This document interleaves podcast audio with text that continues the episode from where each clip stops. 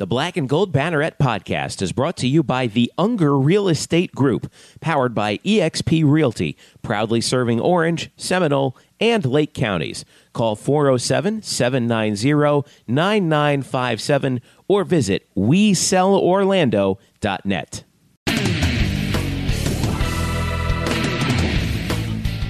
What's up, Knight fans? Welcome to the Black and Gold Banneret podcast. Jeff Sharon, Eric Lopez with you. Eric, I'm here to tell you that uh, I am expecting in my next contract at least twenty mil a year, even though I'm a diva.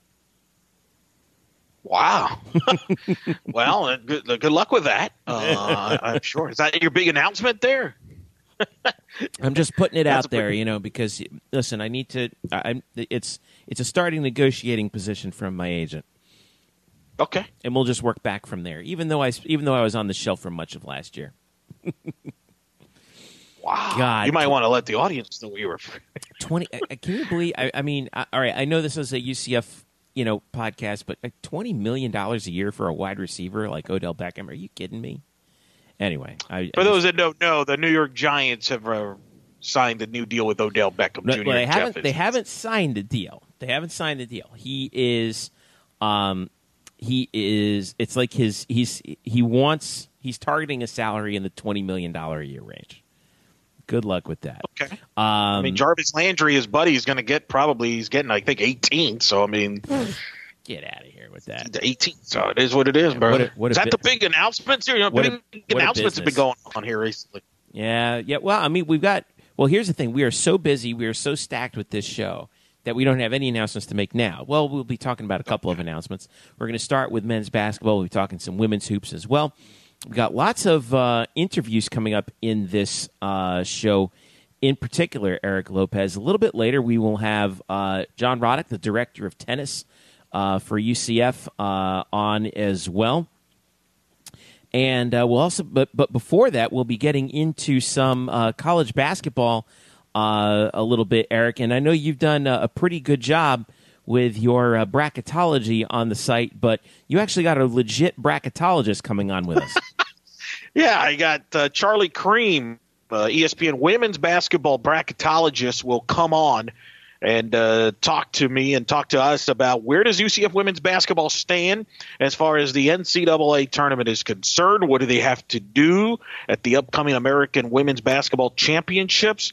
Uh, you know, that that's going to be fascinating because uh, in his recent, uh, his most recent, of course, the bracketology, he's got U C F as one of the last four teams out. So they're in the mix after not being mentioned. I may or may not take the credit for U C F. I did write on black and go banneret dot com last week about what they have to do to maybe get a shot in the tournament. And guess what? They have a shot. So I'm looking forward to talking to Charlie about what U C F has to do to get into the tournament and what they may have to root against. Yeah, so we're going to be taking a, keeping an eye on that. Uh, so as we head towards the American Athletic Conference uh, tournament next week for the women. So, all right, um, let's dive on in. Uh, but oh, by the way, don't forget to uh, hit us up at black and gold banneret dot com, facebook dot com slash black and gold banneret, and U C F underscore banneret on Twitter. I'm at Jeff underscore Sharon. Eric is at Eric Lopez Elo. Also follow Brian Murphy at Spokes underscore Murphy to talk Uh, U C F uh, baseball as well. We got a lot of stuff going on in this show. We're going to try and fly right through it. Let's start with men's basketball. Um, they have a huge game. We're recording this Wednesday, February twenty-eighth. They have a huge game Thursday, March the first, uh, seven p.m. against number eleven, Wichita State. Um, this is the third highest ranked team to come to U C F Arena in program history. Uh, and it could Ooh, possibly be a great stat. Yes, I got to thank Jimmy Skiles for that. He's the one who We're put the, that uh, the other highest two now. I'm Memphis, trying to think. You got me on Memphis okay. and Calipari, Memphis, Cincinnati earlier this year, number six. Very good. So, Very like that. Um, like so yeah, cheers to Jimmy Skiles for that for that reference. Here's the problem: U C F's lost two in a row. uh, they lost. Uh, they lost on the road at Tulsa, seventy sixty-one. And then got uh, smacked around by Temple seventy-five fifty-six uh, on Sunday. Um, so, you know, no better time to get home than, you know, for these last two games to close out the uh, regular season on Thursday. And then Sunday, uh, four thirty against Tulane, that's senior day. But Uh, looking back at this Temple game, Knights were down thirteen at the half, never really recovered. Um, yeah, I'm looking back through everything. I mean, A J. Davis, uh, eighteen points on five of eleven from the field, but uh, B J. Taylor really struggled, one of seven. Um, uh, Cesar de Jesus uh, pitched in with eight uh, in twenty-six minutes, but uh, there just really wasn't enough there, as U C F in the first half shot six of twenty-four from the field. And then in the second half, they weren't that much better, ten of twenty-five. So sixteen of forty-nine is not going to get it done, thirty-three percent. Meanwhile, Temple shot fifty point nine percent for the game uh, uh, at twenty-nine of fifty-seven. So um, I, I feel like the, you know, there was a moment there, Eric, where the they got a little bit of a jolt.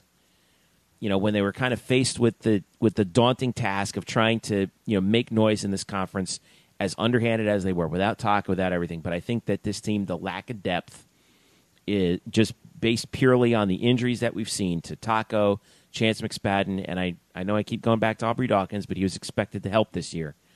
Um, the lack of depth is just coming back to hurt this team, especially on uh, especially on D. You give up, you know, fifty. Uh, fifty, fifty plus percent for the game. I mean, that's trouble, any way you look at it. Yeah, yeah. I mean, that's, I think yeah, it's come to them. Now, here's the positive. The good news is this team doesn't have to take another flight for the next couple of weeks. You got two home True. games here coming up. And then they obviously, although they the keep American this up, they men's, won't have to take any more flights at all. Well, uh, I'm just saying the next couple of weeks.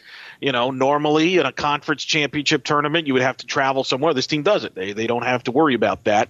So the next two weeks, uh, you know, that they, they will be in town. So that's, I think, uh, that will help them a little bit. Um, and, you know, quite frankly, now they have to win the conference tournament at the Amway Center and a, to, to to win the N C A A, to get into the N C A A tournament. Otherwise, uh, now it becomes a battle of sneaking into the N I T or, or C B I. So, yeah. But you're right. The injuries have caught up with them, especially defensively. Teams have adjusted when you don't have Taco Fall on your defense. Teams are, you know, they're, they're, they're more confident, I think. They're more confident to attack the basket. They're more confident in their offense. They're, they they don't feel they have to alter their shot. It, it's, it's a rippling effect. So uh, I tend to agree. The Tulsa loss obviously was a big backbreaker because that was for fourth place. Mm-hmm. And, uh, you know, they ran into a buzzsaw in Temple. I mean, that's a tough stretch going yeah. to fly into Tulsa. They had some traveling issues, I know that, due to the weather in Tulsa. So as I understand, they got back real late. And then they got to go. We got to go up to Philadelphia. So it's uh, so hopefully they come out. Wichita State. I, I like that stat. That's a big game. It, it'll be the first time the Shockers are in town. They were playing at their best. Wichita State's a big game for them because they're trying to set up the showdown with Cincinnati on Sunday for the American Conference regular season title. So mm-hmm. uh, they better be ready because Wichita has an explosive offense. And U C F's going to have to come ready to play. Otherwise, it could be a long game if they're not prepared to play. But I think they will. I think the few days here and now being home, I, I like to think they'll be kind of prepared here. But uh, it's, they got to get some momentum here before the conference tournament, whether it be the Wichita State game Thursday or specifically the, Tol- the Tulane game on Sunday. You want to have some momentum yeah. going into that conference tournament. Uh, Wichita is second in the conference at thirteen and three. Cincinnati still leading at fourteen and two. The Knights are eight and eight. Uh, alone in sixth. Um, okay. Not saying, not talking about the likelihood of this happening. All right. Let's, I'm just putting this one question out there and then we'll move on to women's. Let's say U C F wins out. They win both games at home. Let's say they catch Wichita State looking ahead to that Cincinnati game, like you were saying. They beat them, uh, beat the number eleven team in the country, and then they beat Tulane. Uh, that would put U C F at ten and eight and nineteen and eleven. Any chance that they could get, in, in your opinion, that they could get into the N C A A without winning the conference outright? Would that, no, they're going to have to make a deep Wichita State give them? No, because they're going to have to make a deep run in the conference tournament. They're going to have to get to the semis probably or the final. Uh, and then maybe they can get into the conversation. The problem is, is you know, not, not only the losses, but getting blown out at Temple. You've been blown out a few times here yeah. recently. That doesn't help your cause. And this is a very deep year from a bubble standpoint, where you have teams that, that have quality wins, and, and, and you know, and but also have flaws. So they're that's it's tricky. I look, obviously, if you beat Wichita State, maybe you have some optimism. You could beat Tulane. Now you got some momentum. But uh, I, I think short of uh, they would have to get to the final, I think, to be in that in that mix at that point, to be the fourth team in the conference. Plus, you're assuming there's no major upsets in other conference tournaments. Mm-hmm. So uh, it, I, that's why I wished if they would have split the Tulsa Temple games, I think we would have this conversation. I just not only the losses, but how they lost at Temple just leaves people with a bad taste in their mouth. And uh, the other problem is their big win against Alabama is not looking so great right now. Right, Alabama got Bama's blown out by Florida right now. Yeah. Yeah. They may not even make the N C double A tournament. So that win doesn't look so great right now. So uh, a lot of things going on on the negative side there. So I, I, I'm not sure. The other question I have about this game, uh, this is the return of former U C F head coach Donnie Jones, who's the assistant in his first year. That's right. At Wichita State. Uh, hmm. Now, I'm trying to help me out here. You, as someone who's done P A at U C F basketball games, I know it's women's games, but it's the same concept as the men's games. Do they introduce the assistant coaches? Yes. In, in the intro? Ooh. Yes. So, so you You're, say, you know, you say that, you know, after the starting five, you now see, okay, the head coach of the uh, of the U C F Knights is Johnny Dawkins. Uh, he's assisted by. Um, and I want to get this right, you know, just pretend, but he's assisted by Kevin Norris, Vince Taylor, and Robbie Lang. And, mm-hmm. and so, you know, when you, when Eric Kohler announces, you know, Wichita State, he's probably going to mention Donnie Jones possibly last. So, and um, the reaction will be, uh, you think there'll be a reaction? I think it will be mixed, but mostly negative, sixty forty negative, which I don't think is fair. Um, yeah, I, I, I mean, I actually like Donnie. I interviewed him a few times. I thought he was a nice guy. I think that he got caught in some of the wash uh, from the from the um, the scandal that happened, the recruiting scandal that cost Keith Tribble his job, uh, and Donnie got suspended for some of that.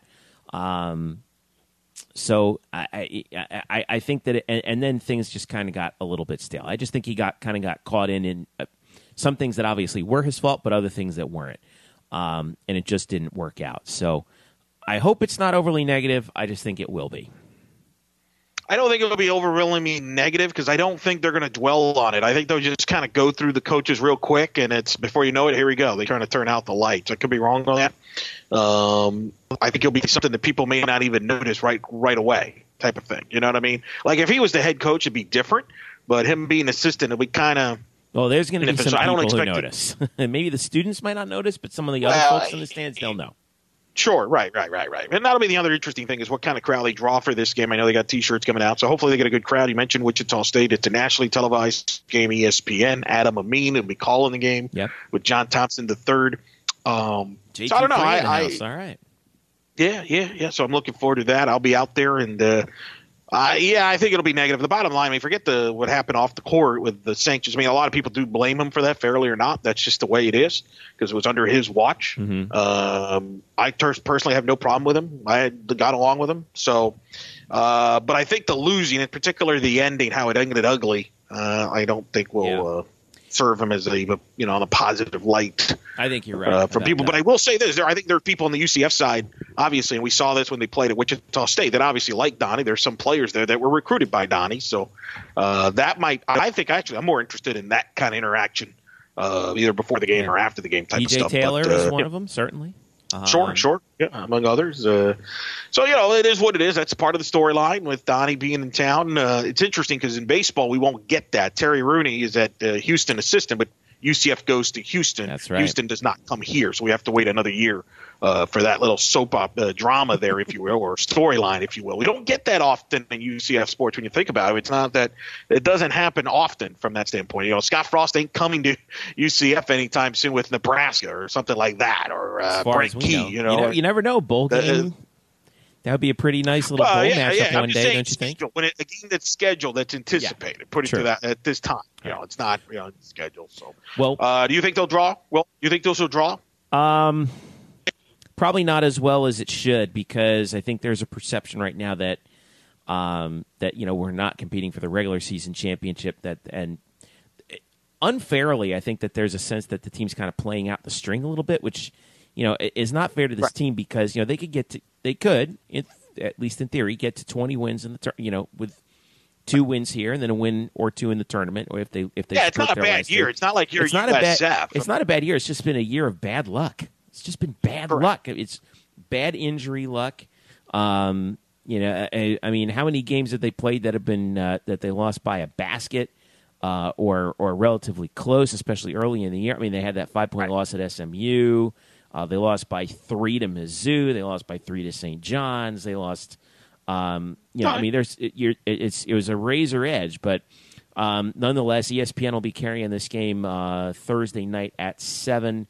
Um, but be there. And uh, Tulane, by the way, the Tulane games will be on E S P N U on Sunday, March the fourth at four thirty. So here's your last chance to see U C F in the regular season with these last two games. Hopefully they can get to nineteen games out of thirty and stay above five hundred in the conference before they head into the American Athletic Conference Tournament, which will start Thursday, March the eighth uh, at Amway Center with the first round. So um, in all likelihood, U C F obviously will be playing in that on that first day. So um, that's what we'll be watching for, and we'll see how they shake out, uh, at least at that point. All right, switch over to women's. Their regular season has come to a conclusion, and they finished the regular season winners of three in a row and nine of their last eleven. Um, they won on senior night on Monday night uh, against E C U, seventy-five to uh, fifty-four, to clinch a twenty-win regular season, twenty and nine, tied for the uh, if I'm not mistaken, Eric, tied for the best regular season uh, in uh, is that right in the Division One era? I have to see what that is, but uh, I believe so. Yeah, eighty-four eighty-five, yeah, right? eighty-four, twenty wins, something right. like that. Yeah, yeah. Wins. So mm-hmm. I'll I'll double check that because I know it was on the Twitter account. But um, uh, first of all, cheers to Coach Abe for a job well done with this team. Cheers to the players for a job well done uh, as well. Um, uh, U C F is actually receiving votes in the U S A Today uh, Top twenty-five Coaches poll. Um, our fir- U C F's first season in Division One was nineteen eighty-four eighty-five in women's hoops, um, and they won twenty games.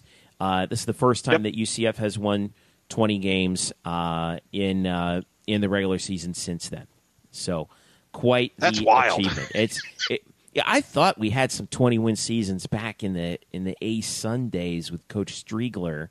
I know that um, U C F was. Uh, Hanging right around there. I think they got to twenty wins in the tournament, in the conference tournament, in the A S U N tournament. I think that's the difference. But uh, Knights jumped all over E C U in the first quarter, twenty-four to nine. Pretty much never looked back. Uh, they were up forty-four to uh, twenty-four at the break. Um, let's see. We had uh, oh oh by the way, uh, uh, Aaliyah Gregory still fighting her way back from some of the nagging injuries she had. Actually led the team in scoring. Uh, six of seven from the field, fourteen points. Four players in double figures. Uh, Masani Kaba uh, with eleven um, uh, to go with three boards. Uh, Z Saunders uh, with ten and seven boards. Uh, eight assists for K K Wright to go with ten points. Um, and it's just another workman-like performance for uh, U C F. Even Delphine Robitaille got into the action. She scored a basket uh, in garbage time, uh, a three-pointer. Or excuse me.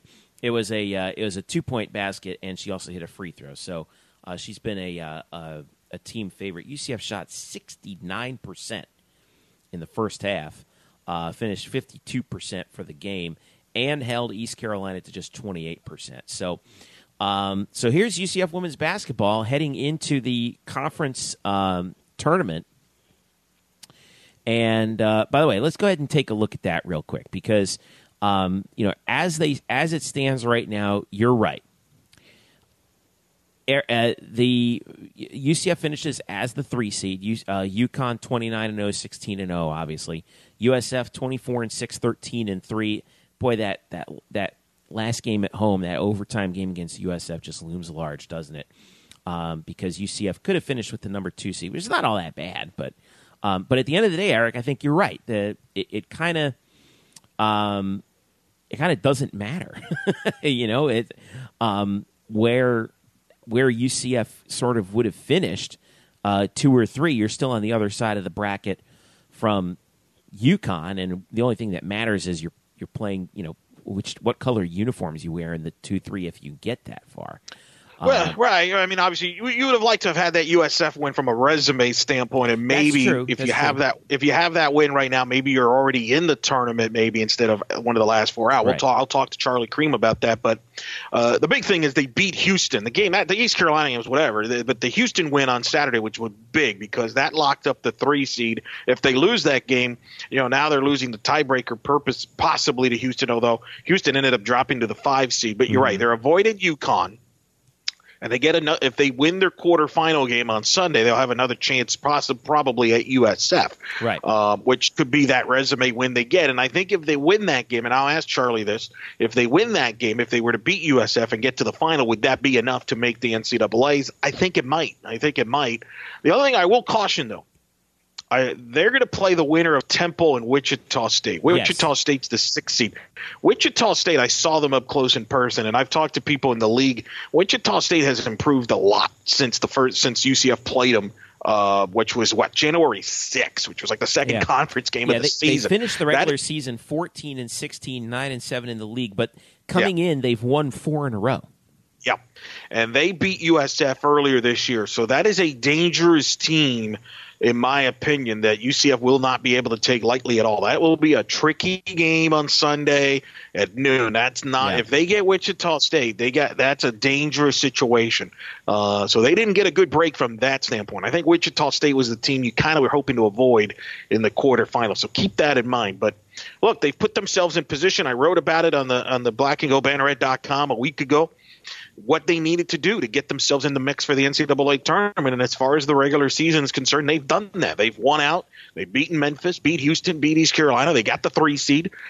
And they've put themselves in position here to make a run to get to the final. And I think if they make the final, they have a shot to be in the N C double A's. Yeah. That's all you could ask. I, you know, obviously, it'd be great if they win the tournament, but we all know that ain't going to – it's UConn. It's not going to happen. But I also think – I think Abe wins Coach of the Year. Uh, last year they had Gino split it with the Temple coach. Gino gave him the trophy, something like something like that. I could see something like that happening again. You could give it to Gino every year, but I could see Abe getting a piece of that this year for finishing third uh, in the league. We'll see if she does. The Houston coach I know has had a good year as well, uh, but I, I could see that uh, possibly being in the mix. I would expect Zacchaeus Saunders to be all conference, either first mm-hmm. or second team. Uh, from a, an award standpoint. But look, it's going to be coming down to they got to play a good, couple of good games here because I think they're going to get Wichita State, and that'll be a tough game. And then if you get U S F, you know what that means. So it could be for everything. So right. uh, they put themselves in this position. Now we'll see what they can do and if they can prove that they are worthy of the N C double A tournament. So just to set up the bracket before we get to Charlie, um, U C F is the three seed. They play in game four. Five on Sunday at noon. By the way, the tournament's being held at the Mohegan Sun Arena in uh, I, I can never understand. It's Uncasville, Connecticut, right? And mm-hmm. um, so UConn is officially the host. Um, U C F plays at noon on Sunday. The game will be televised on E S P N three, so you can uh, watch it on the uh, app. They play the winner of Temple and Wichita State. Temple is the eleventh seed. Wichita State's the sixth. That game is at noon on Saturday, March third. So if you want to check that out, that's also on E S P N three, Saturday, March the third. Next day at noon, U C F plays the winner of that. U S F, by the way, is the two seed on the same side of the bracket as U C F. They play the following set. Uh, they play in the next slot at two thirty um, against the winner of uh, S M U, E C U. S M U's the ten, E C U's the seven. Uh, and that's at two o'clock. Uh, their game is at two o'clock on uh, Saturday, East Carolina and uh, Southern Methodist. Uh, so, so yeah, that's how it sets up. And then, assuming you, if U C F wins their quarterfinal on Sunday, they would play in the semis on Monday at four thirty p.m. against that U S F uh, versus S M U E C U uh, winner. So... Uh, for more info on that, make sure you hit the American Athletic Conference at the american dot org. Also follow them at, uh, at uh, the American W B B on Twitter. Adam Amin, by the way, will be calling those semifinals and the final, yes. the American Women's Basketball Championships with uh, Kara Lawson and Rebecca Lobo. That's the new number one team uh, for E S P N's women's basketball coverage. So, and uh, and oh, by the way, that that semifinal game that U C F would get to if they get out of the quarterfinals would be televised on E S P N U. I should say the the uh, the game after that, which ostensibly would feature UConn, it was on E S P N two. All right. Time to figure out what this all means in terms of the N C double A tournament and U C F's N C double A tournament hopes. We wanted to reach out to somebody who knew what they were talking about. And lo and behold, Eric, you actually found a legit person who has a P H D in bracketology. That's correct. And speak of Charlie Creme. He's been a long time the E S P N women's basketball bracketologist. He breaks it down weekly, usually comes out every Monday, obviously, as they get ready here for conference championship weekend here for women's basketball and the main conferences. Charlie Creme, uh, E S P N's very own bracketologist for women's basketball, joins us now to discuss what is the outlook for U C F women's basketball and their chances for the N C double A tournament. And joining us now, he's E S P N's women's basketball bracketologist. Charlie Creme joins us here on the uh, Black and Gold Banneret. Uh, Charlie, how you doing? It's the best time of year now for women's basketball. Oh, the best. March first. It's official now. Oh, it's the best. March Madness is here. Uh, let's talk about, obviously, we're going to talk about the American Conference, but specifically U C F. U C F uh, twenty wins on the season, and in your most recent uh, bracketology, you have them as one of the last four teams out. What's your first uh, your thoughts on U C F women's basketball and kind of why you have them where you have them? Uh, I, th- I think uh, the two things that come to mind, and, and, and they're both sort of on the each side of the fence here, is that U C F's a tough team to play against. The way they play defense, and they they kind of make things miserable for the opponents, uh, especially teams who like to score and, and can't really get into that kind of game because of the way U C F defends. Um, that's from that's from a, a kind of a watching, scouting, absorbing their their, their style of play perspective. The other perspective is is the bracketology side, what I do. And the reason I have them on the outside looking in is it, it's really one key thing, and they it's that Central Florida does not have any top fifty wins. And I, I harken back to that every time because that's such a key element to the committee um, in the past few years when they've left the team out and they're asked, well, why did so-and-so get left out? And it a lot of times it, it harkens back to the, the lack of or the the minimal amount of top fifty R P I wins. And teams that don't have any uh, or don't have just don't have anything on the resume that jumps off the page have historically had a tough time getting in the tournament. And my job essentially is to I'm trying to predict what ten people are going to do in a room and ten people whom I don't know particularly well. In some cases, I know them a little bit, but I certainly don't know their, their thought process uh, specifically. But committees tend to kind of work in the same way, even if, even if the people change from year to year a little bit. And so history is the best predictor of, of future events. And no top fifty wins for U C F is the thing that keeps jumping off of the, the computer screen to me. Yeah, no, that that's definitely a question. I think their best win really are, is probably U C Davis up until this point, uh, which is a very good team, but they're just outside the top fifty in the R P I. So now they're, they're one of the, but they are one of the last teams out, and, and they did jump on you because I know for a while you didn't even you didn't have them listed. So what kind of what what's kind of turned it around for them in the last week? I know they had that win at Houston uh, to secure the three spot in the American Conference. Uh, so they've got some momentum on their side, don't they? A little bit, yeah. I, I think what really jumped out to me was the difficulty that they gave South Florida um, in a game uh, a couple Sundays ago.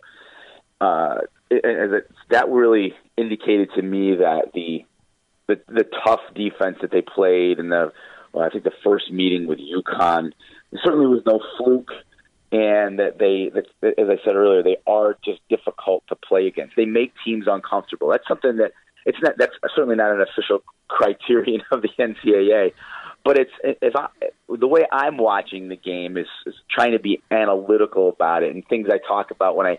When I ask coaches what they think, uh, I, one of the things I look for is, is a team easy to play against, or are they tough to play against? It, maybe maybe the team doesn't shoot it real well, or they don't run a great offense. They're pretty maybe they're limited offensively, but but defensively they're really really just they make the other team uncomfortable. Or maybe they put so much maybe it's another team they put so much pressure on another team's defense, even though they don't play much defense. And but is there one aspect of the game where they make their opponent uncomfortable? That's the word I use. And I, I just found that about U C F is that they're they're difficult to play against because they they they made that day at least uh, they made South Florida pretty uncomfortable. I think they made UConn really uncomfortable, at least in one of their meetings. And that's I think that's generally how their games go. Um, and I, I think that and I think that's an attribute. And I, it's like I said, it's not an official criterion of the committee, but it's to me it's an indicator that the team is is good or has improved or is, is some at least should be a team of note. Well, it's the eye test, if, in a way, because you mentioned that UConn game. They when they hosted UConn, they held them to the fewest points this year, fifty-five points, which not many could say they've done that against UConn. And you've written about this, and I encourage everybody, one of the things you do a great job, not only do you put your uh, bracketology, your, your projections of the sixty-four teams, but you also write articles about certain teams, seeds, and bubble teams. And one of the teams you talked about, for example, was Buffalo, who all the numbers look good. They have a great, extremely great R P I, but yet if you actually look deep down in the resume, there's nothing that really jumps out. Is it much difficult now? Do teams now, I wouldn't say manipulate numbers, but they know how to really pump up their numbers more and maybe puff it up more? Is it make it a lot harder to figure out who's good or who's not? Because I know you've written in, at length about that, and in particular Buffalo. You're right, exactly. And Buffalo is uh, they're a they're a real anomaly this year, and, and as an anomaly, they've become an enigma. I don't really know what to make of Buffalo. Uh, And to, to the first part of your question, yeah, there are programs that have kind of figured this out uh, in terms of scheduling. The, the key with the R P I, and, and this is where I think the, I would like to see the committee sort of expand some of their the, the use of some of the data that's we're finding that's, that's out there now, is uh, just to look at other things or, or make make it official that they're looking at other things. I, I kind of think that they are. But make it official that they're that they're using other analytics. Um, is if with the R P I, if if you just don't schedule really poorly, you don't really have to go for it in the schedule either to to give yourself a workable R P I number. Um, the, when when Mike Nabors was the coach at Washington, he's now at Arkansas. He he put together a binder, a massive binder about scheduling that that was attached to helping everybody's R P I. And he said, and basically he laid it out for all the other coaches and said, if we all schedule like this in the non-conference, then all of our R P I numbers will be decent when we get into conference play. So then when we play each other, one particular team won't hurt another's number, and it will only enhance. And that's sort of how you do it. Um, it's the scheduling is a, is an art for sure. And but there is a little science involved in it as well. People have asked me, um, even other even other coaches, other people at E S P N, when, when, as, if the season's gone on, we talk about Baylor, for instance, and you know, well, Baylor just didn't play anybody in the non-conference. That's why they're not a number one seed, and, and it's true. That's why Baylor's never gotten to the one line with with either, any of the three N C double A reveals or anything that I've done. Although I did, I do think they're they're one of the four best teams in the country, but you can't really put them on the one line because of the non-conference schedule they played. And the problem with their non-conference schedule was not so much that they didn't – they played a couple of decent teams, but that the bad teams that they played were really bad. And and that's that made their number look terrible. Um, now, Buffalo, getting back to Buffalo, they didn't really play anybody that was really bad. They didn't necessarily play anybody that was really good either. Um, but it, it it has allowed them, and sometimes there's just these weird things with the R P I, and Buffalo is one of them. That's why I, I called them uh, an anomaly earlier in this com- this part of the conversation. Is that you know the, the record's good, and the, and the R P I is outstanding. It's it's in the top twenty, but the non-conference schedule wasn't necessarily great. And as I said, they didn't they just didn't play anybody horrible. And that seems to be the reason that they've been able to get in the top twenty. And, um, you know, I, I'm not, like, like I said, I'm not really sure what to do with them, but I do know, going back to the history part, historically, teams who finish in the top twenty in the R P I do not get left out of the tournament.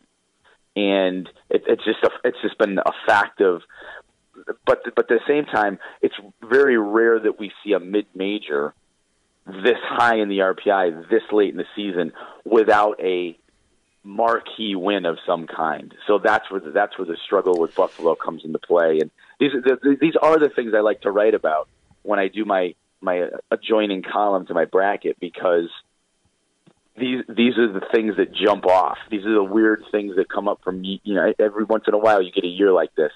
And it's it's kind of the fun stuff to try to figure out what's going to happen, because we don't really have necessarily a precedent. Yeah, no, you're right. And it makes it challenging for the committee and for, for people like you as well to figure out who gets into the field, and with the way teams are scheduling. But, yet, you know, there, it's also a balance of, okay, you know, the numbers say this, but my eyes, when I watch this team, says another thing. And I think that's the balancing act, right? It's it's trying to use those numbers, but at the same time, you also, you know, see what you see. Is this really a good basketball team? Like, everybody knows Baylor's a great basketball team, uh, despite what the numbers might say. They, they're, they're really one of the best teams in the country. Exactly, and, and that's why I said that when when the first N C double A reveal came out about Baylor, they were ninth, so they were a three seed, and I just I I completely disagreed with that. I said essentially what the committee is telling us is that there are eight teams in the country better than Baylor, and there is no way that is true. I know they I know a lot of what they've played in the non-conference wasn't wasn't good. It was a lot of really weak teams, and teams that they could beat by fifty, sixty points, which is it's not great for the game, and it's not it's not great on the eyes. But I, if, if we're watching enough basketball, we have over the course of our lives, we know the game. There's simply where there was no way that anybody could have convinced me that there were eight teams in the country better than Baylor, that even at that point in the season. And I and I and I think that bore itself out. I think we saw that Baylor certainly was minimally one of the top five teams in the country, and that's where they ultimately have landed. Um, but it, so there is, there certainly is and should be an element of watching the games and evaluating the teams. But sometimes that different people's eyes tell them different things. So that's really subjective. So that's why we have things like the R P I. That's why we measure metrics, because the our eyes are, uh, like I said, not only do different, different people see things in a different way, but everybody as a human being has some, maybe has some kind of, even if it's minimal, has some kind of agenda or some kind of uh, history with a, a team, a school, a, a, a circumstance that help that helps them see things a certain way when someone else is seeing it a different way. So, you, so that's why we need that balance. We need both. Um, but I, I do think we should all, who evaluate this stuff, just watch as much basketball as we can. And the committee members do. They do the due diligence. There's no question that they work very hard. Um, I like to think that I work very hard. I watch a ton of games. Um, and someone was asking me the other night, "Do how many games, or do you watch a lot of games, or do you base?" You know, I, I think their question was essentially, "Do you just go by the numbers, or do you watch a lot of games?" And I said, "No, I I watch a ton of games." Uh, this actually, this conversation took place on Tuesday night. Uh, the night before, I had watched four games, parts of four games on my D V R before I packed and got on my plane the next morning for Nashville, which is where I am now for the uh, S E C tournament. Um, so I do watch a lot of games. And then that night I watched games from the Big Ten, the Ivy League, and from the American, actually. So um, I, it, it's, a, it's a wide variety, and I think that's an important element to this, you know, this, the, the so-called eye test. Um, but that becomes the hardest thing to evaluate, because how, how can I know what a, a, a ten-person committee does, where the, where they're where they're coming from, and what they're seeing, um, and that that is that's a really hard element to the evaluation process to try to mimic. Uh, I can only mimic what I see, and and and that's where sometimes maybe I get a I, I miss a team that the committee put in or something like that, because I saw things a little bit differently than they did. We're speaking with E S P N's women's basketball bracketologist, Charlie Creme, here on the Black and Gold Banneret. So U C F is the three seed at the American Conference Championship Tournament. I, I wrote about this a week ago that I felt for them to have a shot to make the field, that they would, first of all, have to be in that two or three seed line. You don't want to be the four seed, because if you're in the four seed, you're up against Connecticut in the semis, and that's not a good uh, uh, that's not a good team you want to run into when you need a resume win. So I felt like they needed to be in the same bracket as U S F, so they get another opportunity at U S F, knock off U S F in the semis, and get to the final. Am I am I on point, or am I way off base and they still need help even if they accomplish that? No, you're on point. That's certainly what they need to do. And I, and now, the, they, I think they're going to need some help, too, if certain other things happen. Um, because sometimes that that of those available slots for at-large teams begins to shrink as we go forward here. So that would be the necessary place to start, for sure. That would put them it would certainly it would certainly elevate U C F closer to the to the actual cut line. But as I said, there's there's other things that could happen that would take bids away.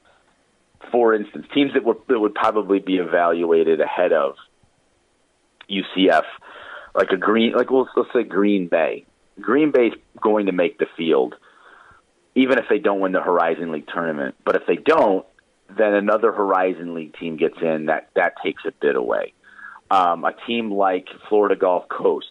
I'm not sure that they would make the field. I don't think they would if they if they don't win the Atlantic Sun, but they'd be a team, another team now to have to compete with in the committee's mind for one of those last spots. Things like that, uh, examples like that. If someone other than Buffalo or Central Michigan were to win in the M A C, um, then the committee has now they have an automatic team they have to put in, and two other teams from the M A C now instead of one other team to evaluate as an at-large.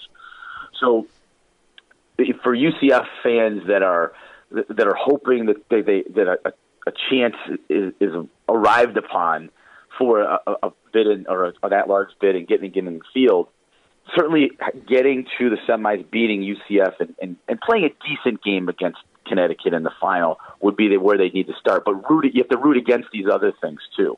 And, and certainly you don't want somebody coming out of nowhere and winning one of these major conference tournaments. I don't think that's going to happen, but some other things that, they, that, that U C F fans could root against is um, they'd, like, they'd like to see teams like Minnesota, Purdue, Nebraska all lose as early as possible in the Big Ten tournament. There's a lot of bubble teams in the Big Ten, and if some of those bubble teams could get upset maybe early in the tournament and it just becomes kind of chalk the rest of the way with Ohio State and Maryland getting to the final, that would give U C F a better chance too, because they'd be elevating while some of those Big Ten bubble teams would be step taking a step back, and that those those would be good things too. So that's the fun part of this is right now, this week, with the major conference tournaments taking place, you know, end of this week and in the beginning part of next, this is where the puzzle starts to become, in some cases, more complicated, and in some cases clearer, just depending on what happens on the court. But all of those things are in play, not not only for U C F, but uh, but pretty much any other bubble team. And and people have asked me about this, and I wonder if you think about this. They need U S F to actually win their quarterfinal game. It sounds weird to say that, that you want your rival and a tougher opponent to advance, but they need to play U S F, right? Like if U S F were to get upset, let's say, in the quarterfinals, and they would play one of the lower seeds, that actually doesn't help U C F in their bid to get into the N C A As, even if they were to win that game and get to the final. Am I right on that? They have to play U S F. Yeah. They need a top fifty win, and that would be a top twenty-five win. They add, that's one hundred percent accurate. They have to have U C F in that game. Not having U C F in that game gives them no opportunity. Uh, then, then their only opportunity becomes beating Connecticut. and I think we all know, as we've already discussed, where that puts most teams, what the position that puts most teams in. Yeah, no, no, I agree with that. Um, obviously, UConn and U S F are locks in the field. Let's talk about U S F. What, uh, what do they have to gain, if anything, from this week in the conference? I know you have them as a sixth seed in the latest uh, bracketologist. Do they? The, what What's the ceiling for them? What, you know, if they get to the final, does that improve anything? What What, what is uh, what's the gain on U S F? They're they're actually an interesting uh, team. I was really looking at them hard yesterday as I was sitting at a couple of the S E C uh, early round games. Um, I have him as a six, but I almost think that with – I still think they're they might be in play for a top four seed if things break the right way. Their R P I number really jumped up when they played UConn. So they're now they're in the top fifteen in the R P I, and they have five top fifty wins. Now, some of them are kind of, you know, borderline top, you know, top fifty. I don't know how. Some of them are, are a little bit more impressive than others, but they had that win over Connecticut, or I'm sorry, Ohio State.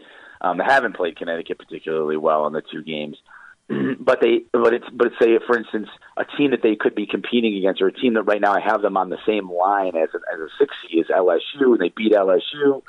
Um, you know, so they're they're an interesting team because they've got some numbers that would say, well, maybe maybe a hosting situation is not out of the question, but they haven't been mentioned by the committee at all in any of the any of the reveals. Not that, and not that the committee has given us anything beyond the top sixteen, but they haven't been in any of the reveals. And I, I think they're a little bit on the outside looking in. Now, that said, they get to the final and they play a much better game against UConn. Then I then then I think they could be in that conversation, depending on some other things happening. I think there are too many teams. The way I see it, I think there are too many teams for them to have to elevate past. But if the committee, maybe if the committee looks has looked at them differently and has them more in the eighteen nineteen range rather than in the twenty-three twenty-four range where I have them, then a circumstance like I just mentioned, getting to the final and playing well against UConn, could be enough to get them into the top sixteen and, and get them hosting. I know Jose Fernandez would really, really like that. Yeah, no, and I, I, I know he pointed out some things to me. He said, "Charlie, this is us compared to this team, and this is us compared to that team." And I, I, I agreed with him. I didn't. You know, he made very valid points and arguments in the data. It's their facts, but the the issue there is uh, the committee's already spoken on some of these teams. We know where the we know the committee's put them in the top sixteen. So breaking through past that, that those teams. Um, is a little more, more difficult because we, because of these reveals, we kind of know where the committee's thinking on at least certain things. No, and I spoke to him recently when I called one of his games, and he acknowledged that the loss to Wichita State really kind of still haunts him a little bit because that took a major hit in the R P I, and he felt that if they would have beaten Wichita State, that maybe they'd be in a better position to host right now than if they would uh, instead of losing that game. Uh, is is teams like U S F and U C F being hurt this year by the league being down in the American compared to last year? I know they've had some injuries. I've written about this, where one of the things that's hurting U C F's case is that the American this year is down with, you know, partly things they can't control. S M U is down. They had they lost their star player, Alicia Froling, for the year, so they've been down. Uh, Temple, which was an N C double A tournament team last year, lost their star point guard, Alicia Butts, to an A C L, so they're way down this year. So the league is down compared to last year. Is that what is what's hurting the U S Fs and, and U C Fs as far as their resumes? It is, uh, to, to a large degree, yes, because there just aren't that many opportunities to get quality wins. And so some of the games that you play are essentially meaningless to the resume. You know, that, you know, Memphis has had a ton of injuries too.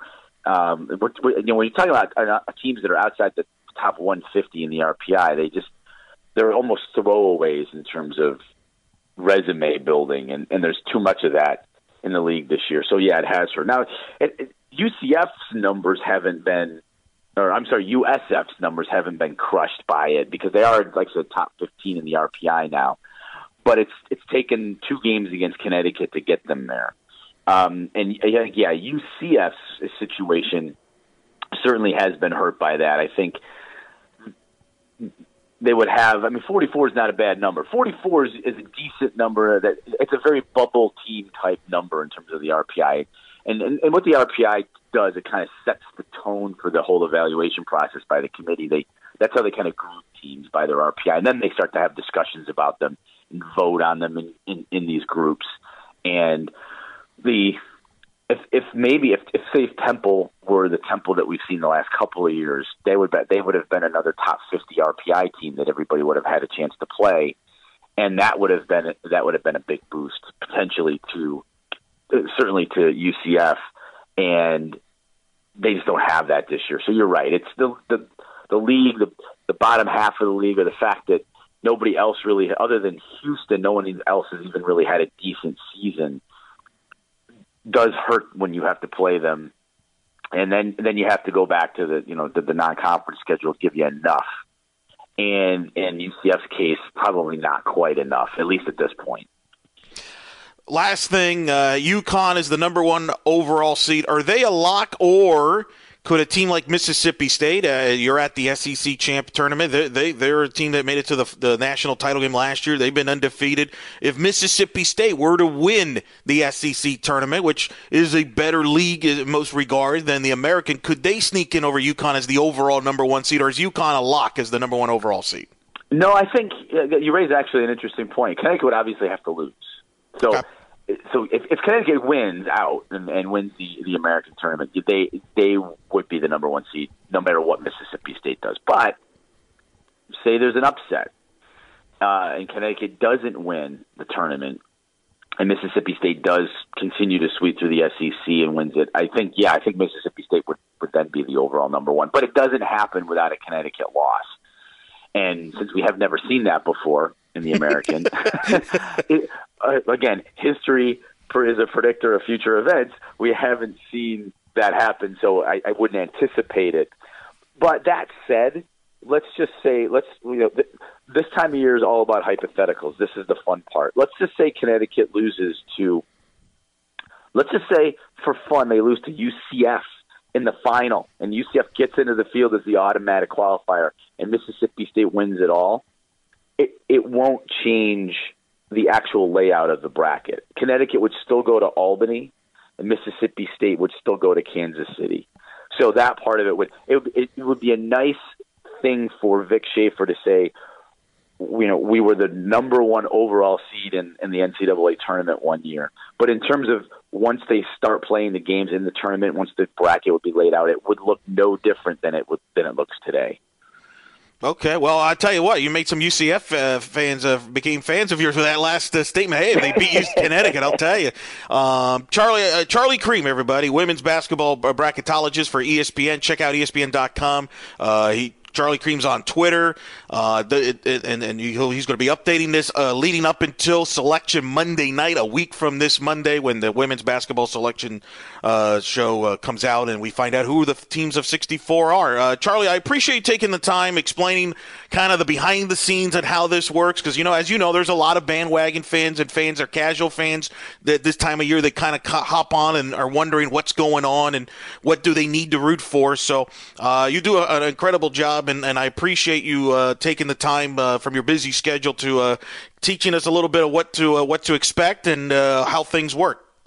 Oh, it was great to do it. I always love talking about this stuff. I can't get enough this time of year, so any conversation I, I can have about it is, is a welcome one to me. That's awesome, uh, Charlie. I'll get you uh, get some. Uh, try to take a, a nap here and there between all this basketball. Between now, we're going to see you in the next uh, week or so, buddy. Take care. Uh, sleep is sleep is a, a very valuable commodity this time of year, for sure. All right, man. Enjoy the S E C tournament, and uh, we'll be looking forward to seeing those bracketologists, and uh, and we'll talk to you down the road. Thanks so much. And thanks again to Charlie Creme, E S P N women's basketball bracketologist. You can follow him on Twitter on Charlie Creme, at Charlie Creme on Twitter, and uh, keep that bracket. He'll be updating that. And uh, between now and Selection Monday, which will be the Monday night after the men's selection show, will be Monday night. That's uh, it's kind of unique. It will not be this Monday, but the following Monday when we'll find out. Right. Uh, and uh, the N C double A tournament chances. So interesting stuff he had to say. You may agree with some of it. You may not agree with some of it. But um, look, the bottom line, Jeff, I think regardless of how you feel, what they need to do, or don't need to do, or whatever, just got to win games, right? You win games, and, and it takes. You hope that it takes care of itself. I think right. I'm going to stick to it.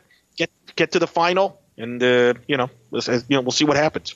It's interesting that we do all this kvetching about this, and we're like, well, well, wait a second. If you if you win, that you don't have to worry about it. So. Just yeah. win the bloody games, for crying out loud. So, all right. Um, let's take a quick break. And uh, when we get back, uh, we will talk uh, tennis, actually. We got tennis on tap. We got baseball on tap. We got a uh, catch-up with softball on tap. And we will have John Roddick, the director of tennis at U C F, joining us here on the Black and Gold Banneret podcast. Stick around. We are back after this. The Black and Gold Banneret podcast is brought to you by the Unger Real Estate Group, powered by E X P Realty. Sam Unger and his team proudly serve Orange, Seminole, and Lake counties, specializing in buying, selling, and new construction. Sam is a proud U C F graduate, class of two thousand six, and he's such a dedicated Knight fan that right now, if you work with him as your realtor, he will donate a portion of his commission to the U C F Football Excellence Fund in your name. So if you're ready to buy a new home or sell your current home, upgrade or downsize, Sam and his team have you covered so you can find the right home at the right price in the right location. So give him a call right now at four oh seven, seven nine zero, nine nine five seven. Again, that's four oh seven, seven nine zero, nine nine five seven. Or visit on the web at we sell orlando dot net. Again, that's we sell orlando dot net. You can also reach them on Facebook at facebook dot com slash we sell orlando. Get in touch with the Unger Real Estate Group today and make finding your dream home a reality. Hello, Knight Nation. I'm Andrew Fegley. And I'm Trey Strelko. Um, uh, um, where are we? This isn't our usual spot. It looks like we've landed in the Black and Gold Banneret podcast. Oh, yeah. I've, I've heard of those guys. You know, Nightline has U C F sports covered. Week in and week out, we bring you interviews with newsmakers and in-depth analysis of U C F sports. Subscribe to our weekly podcast on iTunes, SoundCloud, Stitcher, or wherever you get your podcasts. Be sure to subscribe to Nightline on YouTube, like us on Facebook, and follow us on Twitter at U C F underscore Nightline. Trace, can we go back to the eleven forty-eight studios now and start working on our next all-new Nightline? How do we get out of here? Go Knights! Charge on. Now back to you guys in the Black and Gold Banneret podcast. All right, welcome back to the show. Jeff Sharon, Eric Lopez with you. Black and Gold Banneret podcast is available on iTunes, Google Play, SoundCloud, Stitcher, and TuneIn. So if you haven't yet, leave us a rating. Um, and tell your friends to subscribe, too. Uh, you can also hit us up at Twitter at U C F underscore Banneret and Facebook dot com slash Black and Gold Banneret uh, as well. All right. Special. Uh, it's a double interview show, Eric, so this is a really special one for everybody. And we've got a really great guest that we're having on once again uh, this year. U C F tennis uh, is uh, has turned a corner, my friend.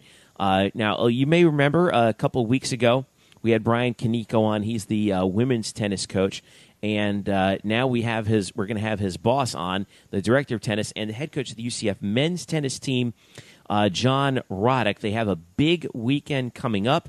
Uh, they are four and two right now on the season, and they have got a murderer's row in the schedule coming up. But it's all at home at the U S T A National Campus, uh, which is down by uh, Lake Nona. It starts on Saturday with a match against Michigan at twelve thirty. Which, by the way, is so big um, with this big uh, with, with this big tennis weekend coming up down there that um, there will be a bus service um, taking students down, a, a shuttle service down to the U S T A National Campus starting at eleven a.m. First come, first serve. For only forty-two spots uh, available for that. So um, if you get the chance, uh, if you're a student or uh, listening, you know, make sure you and you're looking for some of that to get down to college match U S T A College Match Day at the U S T A National Campus. Make sure you do that. So, uh, Eric Lopez, I know how much of a big tennis fan you are. You're so excited to talk to John, and uh, and and we're going to dive into it in just a second. But um, you know, just give give us the lay of the land right now for this team, because it feels like they're on the verge of getting hot as they begin to test themselves against the competition coming up in the schedule. Well, and it's going to start this Saturday. I mean, Michigan's a top ten program in, in, in men's tennis. This is, by the way, I mean, this is not just men's tennis, but women's tennis is playing Michigan at the same time on twelve thirty. This match, they will be carried on the tennis channel. That's a big deal. I mean, yeah. You could help me out. I don't remember U C F ever being on television. Um, on, I don't think uh, I've this ever big recalled of a platform. U C F tennis ever being televised. Uh, yeah. Aside from something that may have uh, that maybe I shot. You know? Right, and that's one of the, that's one of the and that's one of the things I t- I'll talk to uh, Coach Roddick about is the exposure of college tennis now on television. We'll talk about that, of course, as part of College Match Day, but it's a big stretch for this team as they try to get back into the N C double A tournament. And Um, you know, the women's team's doing great, and the men's team is getting going. They're coming off the win against Stetson. They've won four in a row, but now we're going to see where they stack up against Michigan. It's a young roster, but uh, that's some of the things we'll be talking to Coach Roddick about, among many topics. Uh, of course, we had him on about a year and a half ago when he first arrived here. And once again, Jeff, uh, exclusive here on Black and Gold Ben Red, we'll have Coach Roddick again here momentarily to talk about the state of the program and what uh, what's ahead. All right, so without further ado, here is Eric Lopez's interview with U C F men's tennis head coach and director of tennis, John Roddick. And joining us now here is the head coach of the U C F men's tennis team. They will be in action on Saturday at home at the U S T A Center as they'll take on Michigan, a match that will be uh, shown on the Tennis Channel. It's part of College Match Day, and the director of tennis and head coach of U C F tennis, John Roddick, joins us here. And uh, Coach, how you doing? Hey there, great. Yeah, thanks for having me on. Let's talk about this match first, a big one against Michigan. It'll be nationally televised on the Tennis Channel. It's part of College Match Day. First, explain for the audience that may not be aware, what is College Match Day? Well, College Match Day is an initiative that uh, the U S T A started, um, obviously with the, the development of Lake Nona um, and the U S T A National Campus down there, and they've You know, they've been bringing some of the top teams from around the country uh, in, and they've and they've you know really tried to promote you know just televising college tennis, and they think it's a great product for T V, and you know so they've been on the forefront of, of trying to televise uh, a lot of matches, and so with our home being there, you know we're we're we're included in in uh, two of those matches this year. Our women's team is is also doing the playing Michigan at the same time, so that's kind of a you know another interesting to have. You, our facilities are built where you can actually have simultaneous matches, so. Uh, you know, you can watch the women on one side and the and the men on the other, and so uh, you know it's just it's just a neat initiative. And I you know I always wondered as a you know being a tennis person all my life, and then once I became a college tennis player, I, I wondered why college tennis wasn't on T V, because it's a the team format is a very very exciting format. It's probably one of the more exciting ways to watch tennis, and and you know the Division I level is a very high level, so uh, you know you would think it would lend itself to it, but it's just you know I think through costs and things like that, it was always very difficult. Um, and the U S T A is, is, is starting to solve a lot of those problems. And, and these are just great events for, for fans, too. And great exposure, as you mentioned. It, for a while, I wondered the same thing, why we didn't see more college tennis on television. But slowly but uh, surely we're seeing more of it now. Uh, you, you know, the, now the postseason's right. being carried, and you mentioned the Tennis Channel's carrying this. So, uh, and, it, and I think it's helped, too, don't you think, with a lot of the professional players that have had success in college recently, so more people are curious now with college program and college tennis.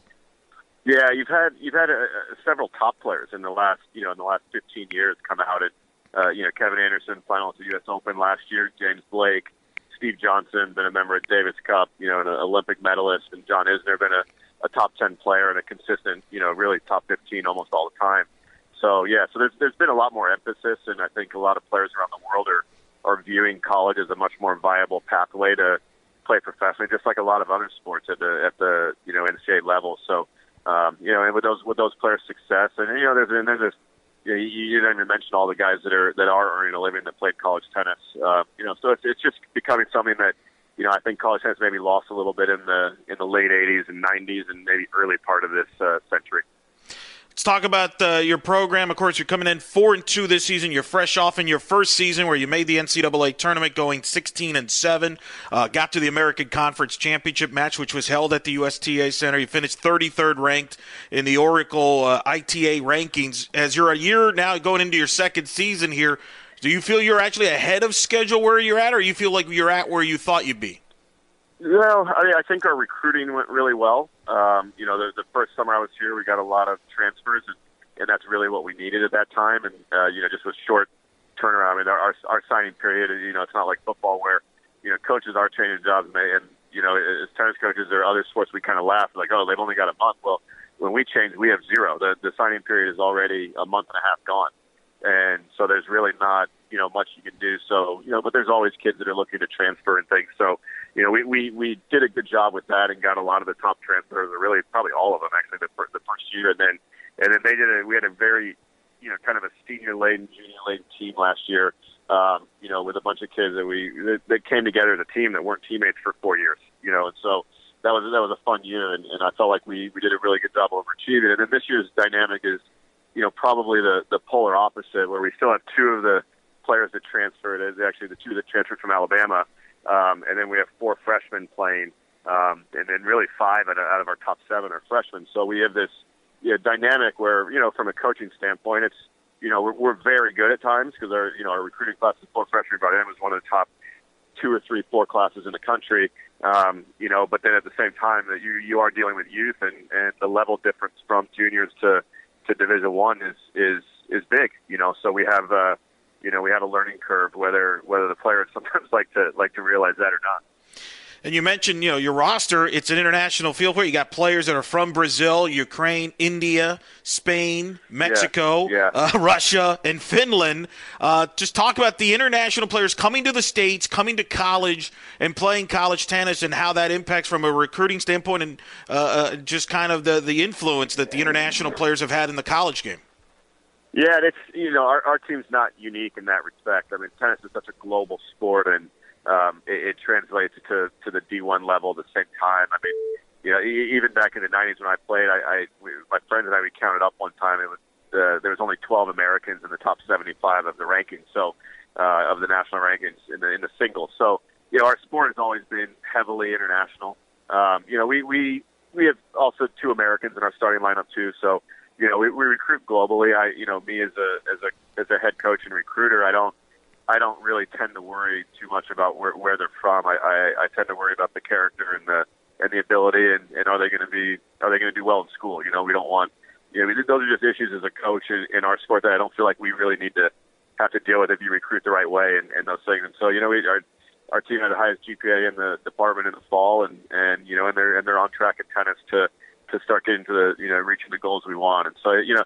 It's a very diverse group we have, and, and you know that's in tennis we're so used to it, and you know I, I don't even think twice when you have you know you have people speaking English with different accents everywhere, and you know for, for as a tennis player and a, and a coach at a high level when you travel, that's just that's what it is, you know. And so our sport is uh, is just so global. Talk about the roster. Of course, you got Alan Rubio, who's nationally is ranked in singles competition. You got Corey Lovett, who's ranked in the doubles. Just talk about the roster that you have here in twenty eighteen, and for fans that are going to go out and watch you play uh, either this Saturday against Michigan or throughout the season. Yeah, well, well Corey uh, Corey Lovett's from North Carolina. He's he's been playing number one for us. He was ranked thirty-five in the country last year, and he'll he, he just hasn't played any college tournaments this year, so he'll be back in those rankings here shortly. Um, you know, and he'll be, you know, one of the players probably, you know, vying for the, to make the field of sixty-four for the singles. So he's been a, he's been a, a top of the lineup player both at Alabama and, and here now at U C F. So, uh, you know, he's a guy that we count on in singles and doubles to kind of anchor the top of our lineup. And, uh, Alan is, has been playing great. He just played the, the A T P five hundred down in Acapulco, the qualies, and, uh, lost some three sets to, to a guy ranked, you know, that's been a top one hundred player in the world. So that was a, even in a loss, that's a very good result for a, for a young player to, you know, just to compete at that level and, and make the match tough. Um, you know, a lot of times you see players get those wild cards like that, and they and they lose, you know, one and one or two and one. And you know, Alan really pushed and and you know did a great job getting into a third set. So so that was very encouraging. Um, you know, and, and then Gabriel De Camps has been playing great for Brazil. He was one of the top recruits last year in the country coming in. He he had a, a slow finish to his, his junior year, uh, like coming out of juniors. I mean, not his not his junior year. In college, but coming out of juniors, he, he didn't finish strong, and he's he's really started to come on and has a, a solid record playing two for us. So, and, and Mikhail Sokolovsky's, you know, really really starting to play well too from, from Moscow. So, you know, we're we're heading the right way. It's just, uh, you know, you need you need six guys going the right way at the at the same time, and so we're still figuring that stuff out. But I think, uh, you know, as this year goes on, the, the team has a lot of room for improvement, and our our ability level's high. So, you know, I'm, I'm, I I keep telling them every day, like, you know, we just have to. You know, take take the bat and, and, and deal with it, and it's it's really gonna, you know, it's gonna depend how we deal with the with the, the things that, that don't go our way, how we react to it. I think that's how, how good our team will be. We, we've got the ability. And so you put this team together, and you decide, all right, who plays doubles together and who's singles, and in what order. Just talk, tell the audience what what goes in the thinking process as far as a coach when you built this tennis team, because obviously you're, you know, you got individuals who can do individual things, but at the same time, yeah. You're trying to win as a team. Yeah, it, it, tennis is that way. I mean, it's a nice thing for us. We have six balls, so you know we don't we don't really have to worry about playing time. The only the only bad thing for tennis players is either you're getting one hundred percent of the playing time or, or zero. You know, every now and then you get a guy that just plays doubles or something like that. But you know, we're, we're not worrying about minutes and and you know snaps and stuff like that. So you're, you're either in tennis, you're either in or you're out, and and so that that makes it a little bit easier for us. But it's also probably the toughest thing I do is to, you know, tell a kid that he's that he's not playing, you know, and, and because I can't get him minutes, you know. So that's that's probably the hardest part. And then, you know, organizing the doubles lineup is it's a little bit hit or miss. I mean, we we changed it. I mean, I, one year at Oklahoma, we when I was at Oklahoma, we ended up making the N C A A finals as a team, but I, I blew up my doubles lineup the you know two days before the N C A A tournament. You know, so when we had to turn our lineups in, I I went with three brand new teams because we just, you know, for whatever reason, we couldn't get it right. And then, you know, the last move was the one that worked out well, and we, we only lost one doubles point the whole tournament. So, uh, in making it, and we won the doubles point in the final. So, you know, it's, it's a little bit of a, a hit or miss, you know, kind of guessing game. And it's, it's very strange. You, you feel like as a coach, you see enough, you should know who's going to play well together. But the more I think I have the answer, the, the more I'm wrong on it. So it's really, you just have to, you have to be willing to experiment with it and not be afraid to make changes and, and let guys play, or if they're in a slump, just change it. It's kind of like a kind of like a pitcher, I guess. You know, when you see when you see guys start struggling in doubles, it happens really fast. You gotta you gotta get them out and make a change. And, and so, you know, I've just I've learned to, you know, just it's really not really having a great idea. It's just you gotta have a feel when to when to make a move. We're speaking with uh, U C F men's tennis coach and director of tennis of U C F, uh, John Roddick, here on the Black and Gold Banneret. U C F will take on Michigan, twelve thirty on the Tennis Channel, part of College Match Day. The men and the women will play against Michigan. And I want to ask you about the women's program because you oversee them as the director of tennis. They're ranked thirty-sixth in the most re- in the latest I T A rankings. Just talk. We had Brian Kaneko on here recently. Just talk about the job he's doing and, and, and kind of seeing what the women is doing. They're off to an incredible start this year. Are they maybe even ahead of schedule what you might have thought? Yeah, it's, you know, they're, they're in a similar position as we are. I mean, they they um, you know they, they they had some good success last year. They didn't make the N C A A tournament, but they they won as you know I don't know all the records of U C F on the on the whether the men's or the women's side. So that's not I pay a lot of attention to, but I know they had more wins than they'd had in a while. Yep. Um, last year. Uh, and then this year, you know, they recruited really well, so they're, you know, they, they they're coming in with a little bit of confidence, and their and their talent level went up with their recruiting. So, uh, but they're also dealing with some of the same things that we deal with, where you're young, and when you're young, you're going to be a little inconsistent, you know. And they've had some great wins, and I know they've had one or two matches that they'd like back, just like just like we have, you know. But that's, but yeah, I, I would say they're they're they're very far ahead of schedule because, you know, I, I've been doing this for a long time now, and I, I know if you if you stack two or three good recruiting classes together, Um, you know, you could end up in the top ten or top five and, and vying for national championships. And he's, you know, and, and Brian's definitely taken that first step. So, um, and then when you get the momentum too, the, the first step's usually the hardest. So, uh, if you can keep that going, then, you know, they, they've definitely got a chance to, to, to do really well in the future. Well, and you mentioned it. I mean, the the, the the this programs, both in the men and the women, haven't had a lot of success recently. The men's last year, prior to last year, the last time they made the N C A A tournament was two thousand five. Kyle Lovett last year was became the first player ever in the history of the program to make the N C A A tournament as a singles in a singles tournament. So, uh, what was it like when you came over here, taking over a program that's not really traditionally a tennis power or a tennis program? You're coming from Oklahoma, national title contender, powerhouse program. Now you're starting this program really from scratch. Yeah, yeah. I mean, it, it is. It was different. I mean, there, there's there's parts of it that, that were different, but in, in our world of tennis, Florida is the is the epicenter of tennis in the world. Um, you know, a lot of the top players in the world are, you know, Andy Murray trains in Miami. Uh, my brother, you know, we we grew up playing in Florida. Um, you know, so you have all, you know, Sebastian Groves. I mean, you can go through the list from Jimmy Connors to, I mean, just all throughout the, the, the history of tennis. You're going to, you know, Maria Sharapova. I mean, I, I named literally almost everybody has spent time training in Florida. Um, and then you have some of the biggest tournaments with, uh, with the Miami Open, uh, you know, Delray Beach, you know, the women have their, their tournaments as well, the W T A events. So, you know, it, it's just a place where all the, you know, whether you're American or foreign, you, you end up spending a ton of time in Florida. So, Um, you know, when I was looking at the opportunity here, it was different. It was definitely, you know, I, I think I surprised some of the coaches in, in you know, it, at least the men, on the men's side for, you know, coming. But but I also knew what, what Danny White wanted to wanted to do here. You know, he wants to, to develop national contenders, and, and I think tennis, of, of all the sports we have, is as good a shot or better, you know, as anyone to, to win a national championship. And, you know, we just had a lot of factors that, that point the right direction for tennis here. And, you know, we just, you know, U C F has done the, done the job. Yeah, you still have to put resources into it, and, you know, and that's what they wanted to do. So for me, it was a very intriguing opportunity because it was, it was different, but it was definitely, you know, you're definitely not building a historical, building on historical, uh, uh, accomplishments with a program. But, you know, that being said, I mean, they've had good teams here in the past. And, and so they've had teams that have made the N C A A tournament. So, you know, that you can get to that level. And, and you know, with the with the U S G A national camps and those things, I feel like, you know, there's no reason we can't we can't be competing for national titles here shortly, and, and, and that's the goal, you know. Well, and you mentioned the U S T A National Campus. I know that was a big draw there. Everybody's glowing about that. It's open now for over a year. Of course, you got to host the American Conference Championships last year. In the future, you're going to be hosting the N C double A Championships. Now that you're a year into that facility, for those that are maybe not familiar, just talk about that facility and the impact it's already made. We're only just a year old. Yeah, it, it, it's, you know, the first thing people say about it, it's a hundred-court facility, but it's it's really divided up into into different areas, from community tennis to player development, and then collegiate tennis, which is which is our part of the facility. So, uh, you know, there we have a very traditional college facility there with, you know, six, uh, well, two sets of six stadium courts that are that are literally mirror images of each other, with locker rooms and lounges and coaches off of them, and just everything you would expect to see on a normal campus. But, you know, we also throw in where we have indoor courts, we have, you know, access to clay courts.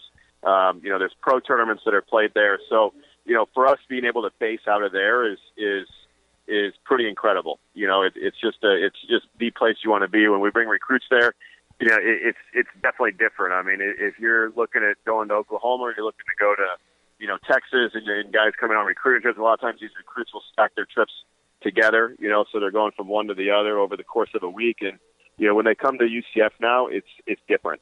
You know, and, and recruiting, that's that's awesome, because it, you know, you can spend a lot of time, and And, you know, whether they, they come or they don't come, you, you they can make their decision on U C F very quickly. You know, because ours, you know, if you don't want to play tennis as a collegiate athlete here, and you know, on the tennis team, then we're not the place for you, because, you know, that's what we're all about. And we have so many opportunities for, for kids to play, whether it's collegiately, professionally, you know, and, and that's where that's where we're getting a lot of the interest, where, you know, kids just have a lot more opportunity to uh, to see where they stand in the, in the tennis world, you know, whether it's their collegiate ranking, their pro ranking. Um, you know, they're just going to get a lot more opportunities because we're because of where we're based. You got Michigan this Saturday. They're a top ten team in the country when it comes to men, uh, men's tennis here in the I T A rankings. The women's, by the way, for Michigan is also ranked twenty-fifth. But you got a tough stretch coming up. You got a lot of home matches coming up as well. After kind of a, a, a kind of a break in the between there, you had a match with Stetson recently, but you're winning four in a row. But yeah. You got Baylor coming up on Monday. They're ranked thirty-second in the country. You got Penn State, Virginia, Minnesota, which is ranked thirty-third. Just talk about the philosophy and how you built a schedule going into the season. Yeah, I mean, one thing about our rankings is they, they, they're, they're, it's basically an R P I, and, and they switch over from voting to the computer rankings. Uh, they did that about a week or two ago. So this is the second computer ranking that we have. And, you know, I, I mean, honestly, I'm not trying to bash on our I T A, because I think they do a fantastic job with a lot of things, but, but I'm not saying something that they don't already know, that I, I don't believe we should be releasing these computer rankings right now, because you take a team like Baylor, and Michigan is, is a very good team, so that means top ten is, you know, you could easily make an argument before this season that they were uh, they were a top ten team, where where Baylor's thirty-two and they're a top ten team or top fifteen team. So, um, you know, so we, we don't look. I mean, we're we're we were they do an unpublished one, and I, I don't even know if I'm supposed to say it or not, but I will. It's uh, we were like fifty-two or fifty-four on it, and you know, it, but it's just it's something where we haven't even played our matches yet. You know, we had, we we've played six matches. Other teams have played eleven, twelve, thirteen. Our all we have eleven matches in March, and that's just the way we do our schedule. And And we do it that way to give our kids more opportunity to play to play more professional tournaments, um, and that's why we do it. So we'll always be on these first couple of computer rankings and lagging behind a little bit, um, but that's okay, because it, it's where you finish. I think our, our kids understand that, our recruits understand that. But you know, the rankings always sort themselves out. I mean, the one thing I will say about it is the the rankings formula they have by by mid-April. They're very very accurate, and they're very good. And there's you know I, I kind of like not having humans involved on that. And Um, you know, but we just, as coaches, we know better than to pay attention to what they are now. But, um, you know, going against Michigan is a, is a big opportunity, because we know they're going to stay up there in those rankings. They're going to be, you know, in my mind, I think they're a top ten team, and without a doubt a top twenty team, uh, depending on how a few matches go for them. So, you know, it's a great opportunity, but it is, it's a little hard to, to tell where everyone stands right now, because you, you, I mean, one year we were, we finished, I think, going to the tournament number one in the country, and at the, the same week of these rankings, we were like thirty-five. Um, you know, so they're they're a little quirky, but but it's matches like this weekend that start to start to straighten everything out. Kind of reminds me of college football, and the same problem. They have these polls in August when nobody's played. You know, they get right. a, a jump start. So I mean, I know it's different sports and the calculations are different, but it's kind of silly. You're right. The rankings this early, nobody really knows, because teams are just starting right. not even it, halfway in. Yeah, it's like the old B C S era when they start using all the computer ones, and the human yeah. ones would be way off. You know, teams would move four or five spots, and it. college football, it's a lot, you know. And in tennis, you'll you'll literally go from being ranked twelve on the human poll, and because they the team, they know who's on your team, they've been playing well. But it, it all depends on your strength of schedule in the first month of the season. You know, our, our strength of schedule is in March, you know, in early April. It's not in it's not in January and February, and, and that's our schedule is always going to have to be like that because of the way the way our schedule sets up with with other tournaments. So. Um, you know, so it is a little crazy, but you know, I, I, I keep voting for him to move it back at least two more weeks because I think every week it's later. There's more results, and the more results, the the more accurate it ends up being. So, um, you know, but it's a good opportunity for a lot of people. If you, you know, if you're recruiting, you need to you, you want to schedule a little tough early on. You get a couple wins, and you know, right before signing day, you can say you're you're twenty in the country. You may not finish there, but you know, there, so there's a lot of there's a lot of angles you can kind of take with it. But uh, I, I've just kind of taken the angle we're not going to worry about it, and we'll recruit the best players we can, and. and see where it falls. Cause, you know, they, like I said, they, they do a great job of the ranking at the end. It's just the beginning that uh, that a lot of people, they just know to, that they're going to, it takes time to straighten out. What drew you to get into college coaching? Well, I, I was coaching my brother on tour uh, for two thousand six, seven, eight full-time. Um, worked with him a lot before that when he was home. Um, you know, when his, he was working with Brad Gilbert. Um, you know, when he was practicing in Texas, I would be the one that, that would kind of work with him a lot there.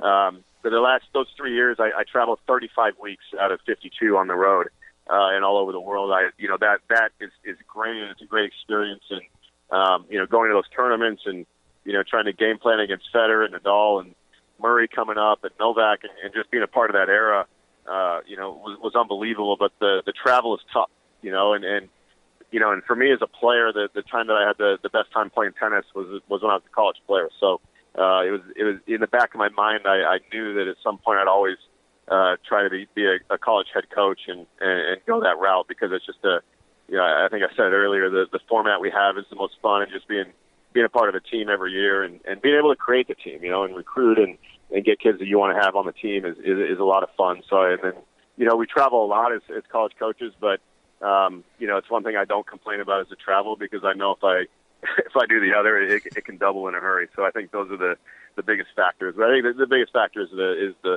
the format we play and just and just being a part of a team and a, and a university community, you know, with athletics and, you know, being able to go to baseball games and know the coach and football and, and get excited. There's just a lot more, you know, there's a lot more to it. And, you know, your quality of life is, is really good as a as a college coach. I remember I interviewed you when you arrived here at U C F. I asked you what was the biggest thing you would change about the sport of tennis. You brought up the Davis Cup and the format, that it's a year-round, yeah. and it, and it and they must have heard you because this week it just so happens, Coach, that John uh, the Davis Cup is now trying to change the format for twenty nineteen, where they're going to do it at the end of the year for one week, eighteen countries, yeah. a round-robin format, yeah. followed by a knockout stage in the quarterfinals. Uh, first of all, I guess yeah. you got you got a big power. You know, they they heard you, I guess. But is this is this uh, a step in the right direction? Do you like this? I mean, it's. It, I mean, if you think about it, uh, it, as big as the Grand Slams have come in, in, in sports, I mean, they're they're the prize money's through the roof. The T V ratings are high. The advertising dollars are are incredibly high. Um, and now you put this team event, which you know, in my mind, if you see N C A A tennis, you go to the finals. Like, like if you go watch Georgia play at Georgia, you know, or now you can watch the U S A or France win the Davis Cup in their respective country or try. I mean, you're going to have the best atmosphere in sports, and I and I think honestly, it's going to be an event that that starts to rival. You know, I, I don't know. You're never going to supplant the World Cup, but it, it's going to be in that conversation. It's, it's one of the biggest sporting events in the world. It's going to be like Ryder Cup. You know, you, you take Ryder Cup, and and now you, you take tennis, and it's and it's literally the World Cup of tennis, and they're going to do it every year. And it's a week, and, you know, for the pro players, it eliminated for the guys who are in the finals of Davis Cup. It eliminated three weeks off the calendar, which is, you know, people don't realize all the little things that go into it. It's that's huge. So that's that's another twenty-one days, you know, where either they can, you know, create a couple more tournaments or they can eliminate it from the calendar. Um, and that's that's just that's unbelievable for these players because they're going to have it at the year end. It's a long year, but if there's one event these guys are going to get up for, it's it's Davis Cup and playing for their country, especially when they know it's only a week commitment now instead of committing to Davis Cup. And if you keep winning, it's you know it's a minimum two weeks.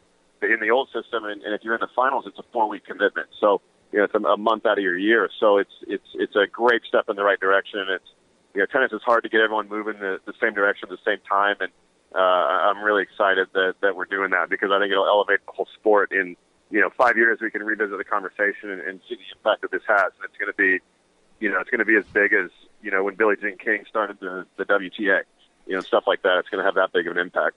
Well, and uh, like I said, it's great. I'm excited to see that coming out. Uh, you mentioned you coached your brother Andy for a long time. He won a major, U S Open in two thousand three. He didn't win more majors because he usually ran into a guy named Roger Federer, who was the best player in the world. And here we are. He's still the best player in the world. Rafael Nadal is yeah. still the second best player in the world. So not much has changed since you left the Pro Tour. How do you describe, describe for the audience may not be aware what we're watching here with Roger and Rafa, yeah. what they're doing at their age. You're watching. You're, you're watching in our in our sport. You're watching Michael Jordan, but there's there's two or three of them. I mean, you, you got to throw Novak into that conversation as well. And then you even you take a guy like Andy Murray. I mean, he's, he's he, especially if you remove those other three. And, and my brother knocked him out of the late in, the, in a couple of majors too. It. I mean, you're talking about some of the greatest players of all time in our sport playing at the same time. And you know that's the you know, the benchmark for being an all-time great. I mean, it used to be like three or four majors, and these guys are. are going to twelve to what it was Roger at now, eighteen or nineteen. I mean, twenty. twenty. I mean, that's, I, I don't even know how I, I didn't get that, but I, I mean, that's, that's just, that's absurd. I mean, it's, I mean, it's crazy to, to get to that number in our sport. When you, when you have a, you know, a career of it, you're not going to play much past thirty-five. And, and I mean, maybe they are, I don't know. I mean, maybe they're just superhuman, but um, you're, you're watching, you're watching the best of all time in our sport. And, you know, it, it, it'll take, I mean, it's going to take a long time before, before you see these kind of players again. I mean, I, I remember sitting there watching the level, um, you know, and just seeing and, and trying to game plan against what we have to do and looking at unforced errors versus winners, you know, and, and how well they play the big points and tiebreakers won and going through all these all these stats and analytics. And it's just amazing to sit there and see these guys still doing that for, for fifteen years. I mean, at the highest level and, and staying injury-free. And, and, and my brother had, a, you know, by most accounts, a fairly long career. He stopped when he was thirty. Probably Probably could have taken six months off and, and kept playing, but you know it, it's they take the life out of you when you when you think you have to play at that level. And, and you know for him the, the hardest thing was was you know deciding whether or not he thought he could win another major, and, and those guys just present such an obstacle. And you know so it's it, but to sit here and watch it now where I'm not I don't really have a vested interest in it. I can just watch the tennis, and I mean it's it's pretty incredible to watch. It really is uh, amazing to watch, and uh, certainly uh, exciting. And I think also, it. I think your brother's career now is looked at differently now. I think more people appreciate your brother's career more now than they even did back when he was playing because of the roadblocks he had to go to. Don't you? Have you gotten the sense of that now that what you guys did, you know, now you get more appreciated than maybe you did as you were doing it? Yeah, because I think you know when, when Andy was struggling with Roger, I mean, he, he had a pretty good record against Rafa and, and Novak. I mean, I think he had a winning record for a while against Novak until later in his career. Um, you know, so it, when we play those guys, and, and when you, you know you're looking at, and you knew if Andy played well that that he could beat Murray, he could beat Novak, and he could beat Rafa, not on clay. Although he played great against him one time on clay in Davis Cup. Um, you know, so so I knew as a coach, okay, if we go out and, and he goes out and executes, and, and we have a good game plan, and he sticks with it, then he has a very good shot to win the match. You know, it's you know you're looking at better than fifty percent chance to, to win a match against those guys. You know, Roger was just a different animal for, for Andy. The the matchup was, was tough for him, and um, you know he figured out a little bit more later in his career and got got a few wins on him late in the career, which is you know looking back even even more incredible. But um, yeah, I mean it, you can't you know Andy I think lost I think it's something like eight times to Roger in the quarterfinals or later of a major. Every final of a major he lost was to Roger. So, you know, it, you, you can't look back now, and the guy's won twenty majors. You know, we were comparing it when, when Roger had won like six or seven and thinking, okay, you got to beat this guy. Well, you know, nobody really beats this guy when he's healthy. You know, maybe Rafael Clay is the only guy that, that's been able to beat Roger uh, consistently on a surface. And, you know, even when you look at how many times Roger's been in the finals of the French Open and his only losses to Rafa, you can almost make an argument that he's the, you know, second, third, or fourth best clay quarter of all time. Um, and that, that's just how dominant the guy is. No, it's incredible. He's uh, he's amazing to watch. Uh, last thing, Coach, now as you get set uh, for the rest of the season, you've got Michigan obviously on Saturday, and then beyond that, what's going to be the keys for your team to accomplish all the internal goals you have? Well, we, we have to we have to play well in doubles. I think if we can if we can get the doubles point, and, and that's a little bit of a coin flip. I mean, that's that's one of those parts of, of tennis where in college tennis, it, it the the I mean, Georgia's a top. top ten team in the country right now, and they, they won the, the the doubles point against Mercer uh, in a tiebreaker, and that's that's just how close doubles is because it's a pretty short format. So we know if we go and play well, we, we've been in every doubles point we've had. We haven't been blown out one time in doubles, so we know we're, we we can stick our nose in there and give ourselves a chance to win the doubles point. Uh, if we do that, and then going into singles, if we if we deal with adversity well, you know we can't go out and expect to to not lose our serve or um, you know not have the guy. you, some guys take steps. That, you know, if we deal if we deal with things that happen that we don't want to see happen, but at the end of the day, as tennis players, you have to realize that you, you can't be perfect in this sport, and we just have to deal with the, the, the negative things that are going to happen in a match. And if we if we deal with it well and and don't let that affect our level, then then I think we can we can win the match. But um, you know, and, and I'm sure Michigan thinks if they go out and, and execute well, they, they they they will win the match. So you know, Michigan's definitely the favorite, but I also know if we If we if we do the things that we need to do and execute fairly well and, and just don't let things bother us and don't get negative, then um, you know we, we definitely have a chance. I, mean, I know if we do that, we can play with anyone in the country. But um, you know, being being very young, that that's that's a big challenge for us sometimes.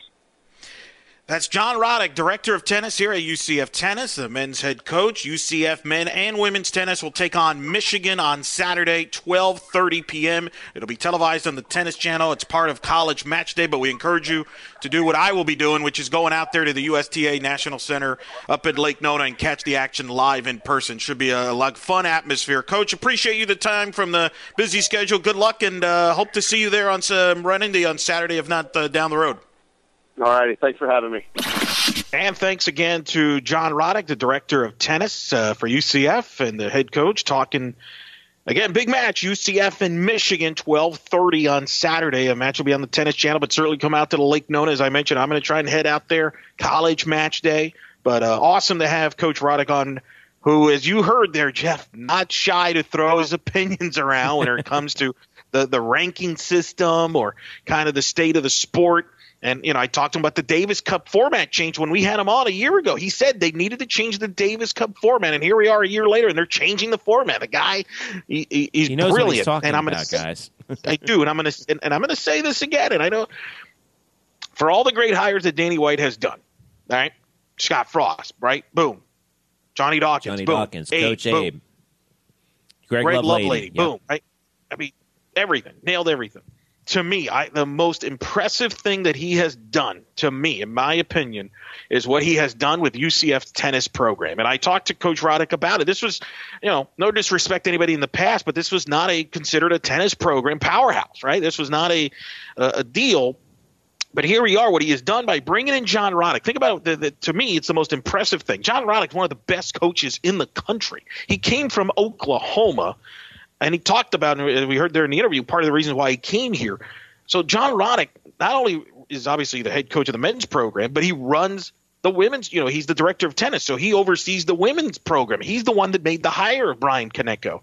And here we are, Jeff, talking about U C F tennis in a major television broadcast against major programs in an incredible facilities with programs that we're talking about postseason aspirations. It blows my mind away that mm-hmm. this is where we're at. And to me, it's the most impressive thing that I've seen him done, because I didn't think it was possible that this would even be uh, uh, imaginable, let alone yeah. reality. Well, here we go. I think we're going to find out, like we said. We've talked about how their schedule sort of shapes up with um, you know, the, the powerhouse teams that they are bringing down.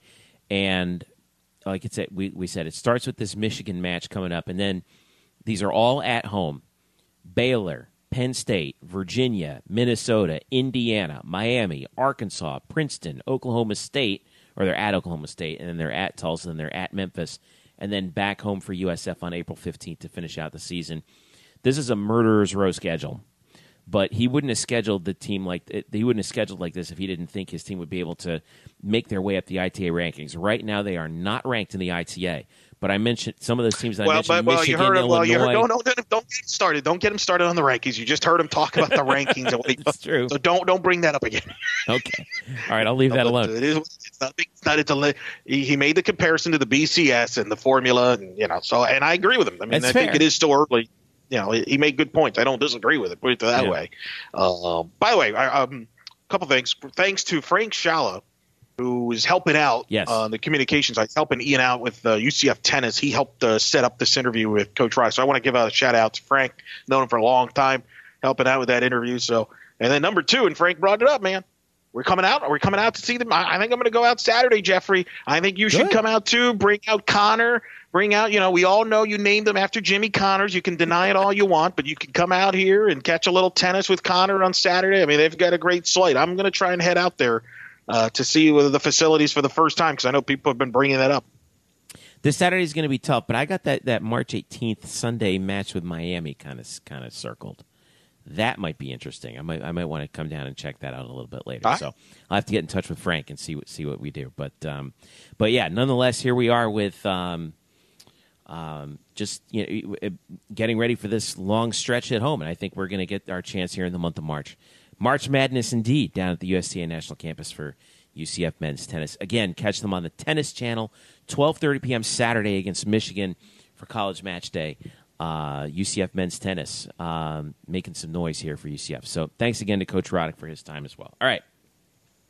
Real quick, I got a couple news stories that I wanted to hit.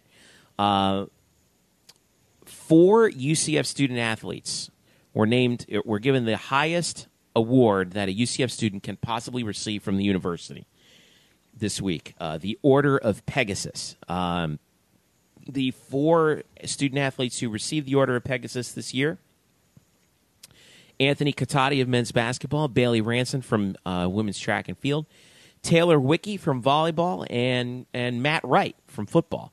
Um, they uh, it's it is a very prestigious award to receive. And by the way, what's interesting is there have been only ten U C F student athletes who've received the Order of Pegasus award in the entire history of the program.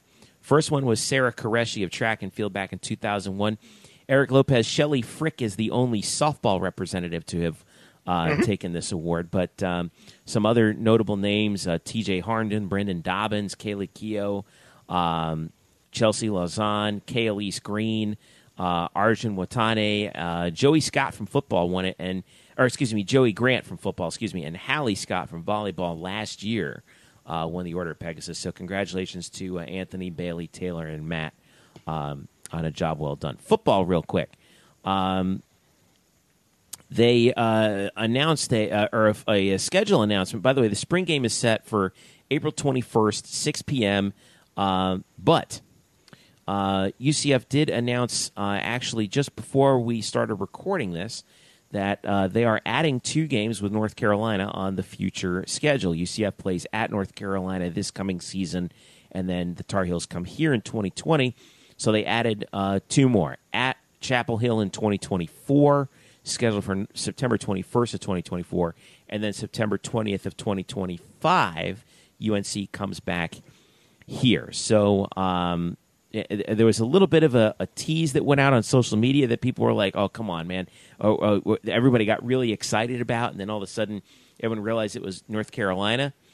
Uh, like doubling up, and and and people, some of the reaction on social media to that I thought was a little bit heavy-handed. It's like, you know, listen, I will take playing an A C C team anytime.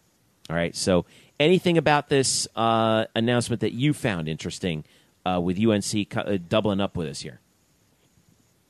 Not really. I, I actually uh, no. I mean, it was kind of like, okay, whatever. I mean, I'll take fine. It, sure. I mean, cool.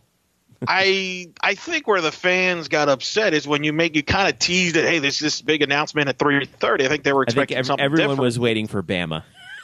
Everyone was waiting for I don't know about Alabama. That. I'm not going to go that far. I, I hope not. I hope they were not. So I, I think if this was just randomly announced, or if this would have been announced, say, during the weekend of the North Carolina game, I don't even think people would like, oh, okay, whatever. Yeah. You know, it's cool. I mean, I, way, don't, you know, I like Chapel Hill. Yeah, those those two games, by the way, are the furthest out. I'm looking at uh, f b schedules dot com. Those are the furthest out future opponents that, that we see as of yeah. as of right now. So yeah, it's fine. Look, Chapel Hill is a fun place. Uh, you hope that North Carolina football kind of turns around. They had a bad year last year, so uh, but you know, right. It's fine. I mean, it's cool. It's new. It's yeah, I, I, it's you know, right. Call me up in twenty twenty-four. So. Uh, mark your calendar. Yeah, right. I mean, that's the other problem. I mean, it's so it's hard to get fired up about a game in six years from now. You know, like, whatever. Okay, yeah, who knows what we're we're not printing the T-shirts yet. Uh, softball. Eric Lopez is nine and six.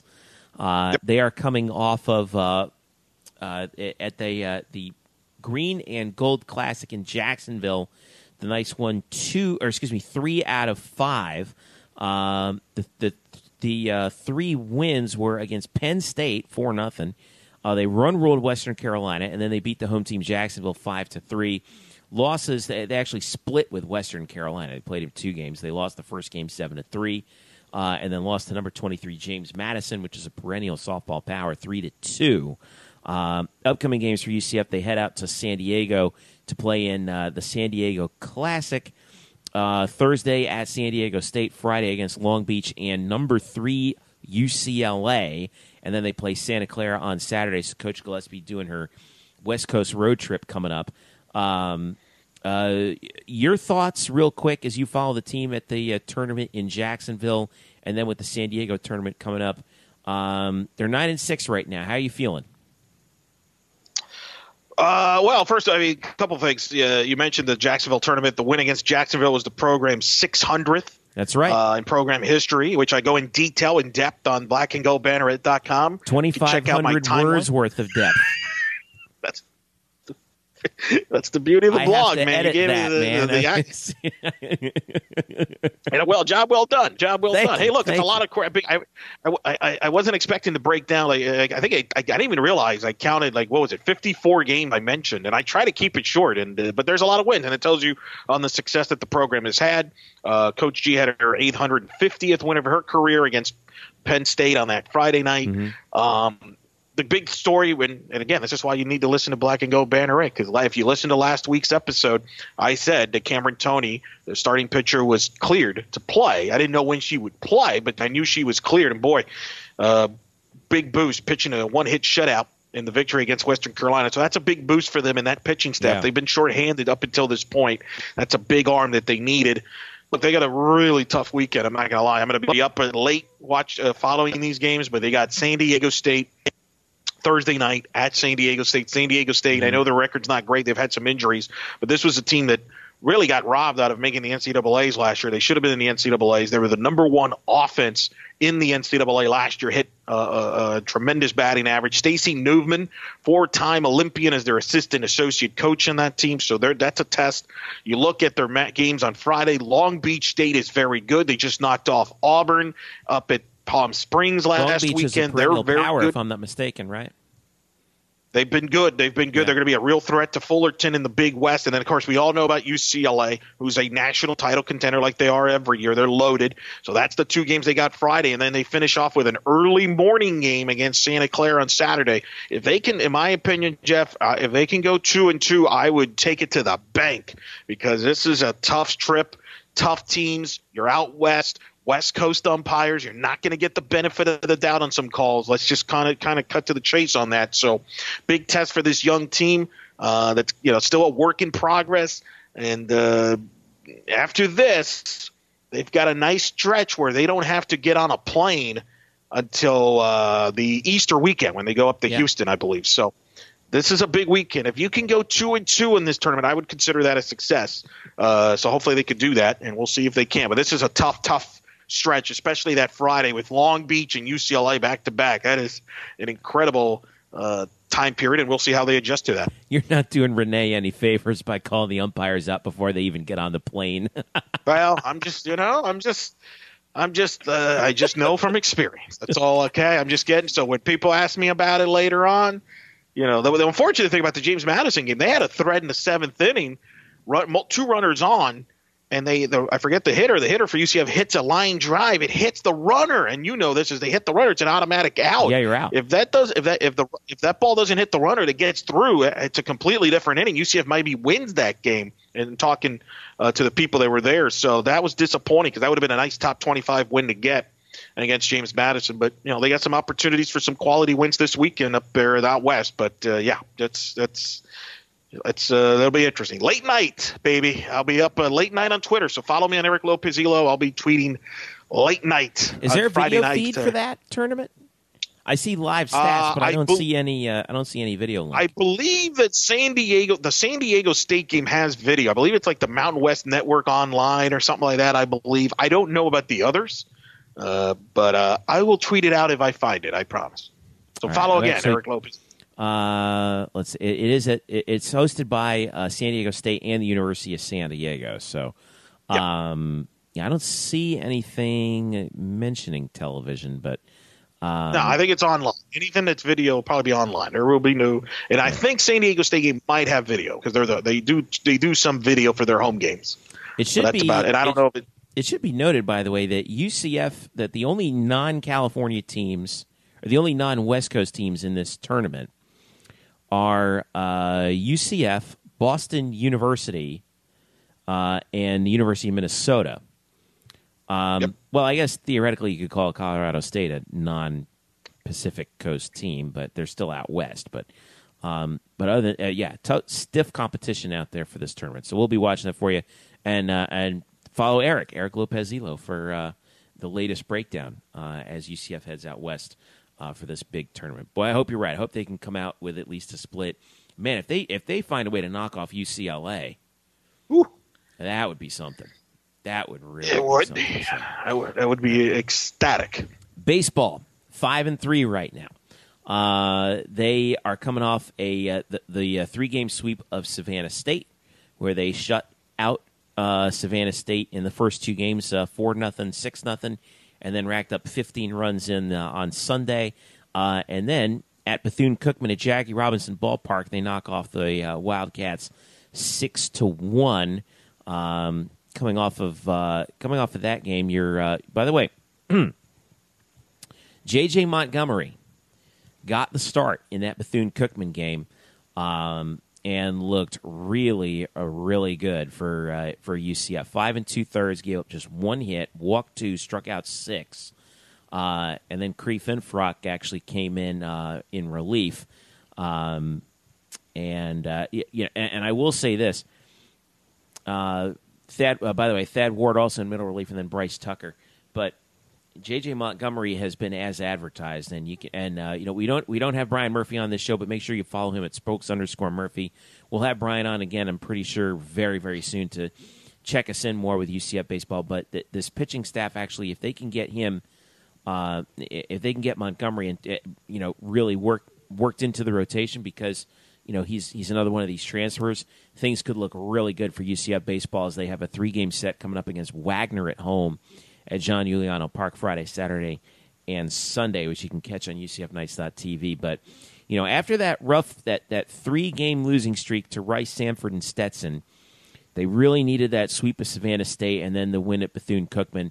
So now they're five and three, and they've won four in a row, Eric. So again, it comes down. Yeah, to just pitching. Like everybody overreacted when they lost those three games. I'm not going to yeah. overreact when they win these four games. It's well, just, just about like the Brian told us, right? Just like Brian told us, you yeah. know, every, but, the game that I'm looking forward to, without with all due respect to Wagner, uh, Tuesday night, the defending national champ right. Florida Gators will be in town.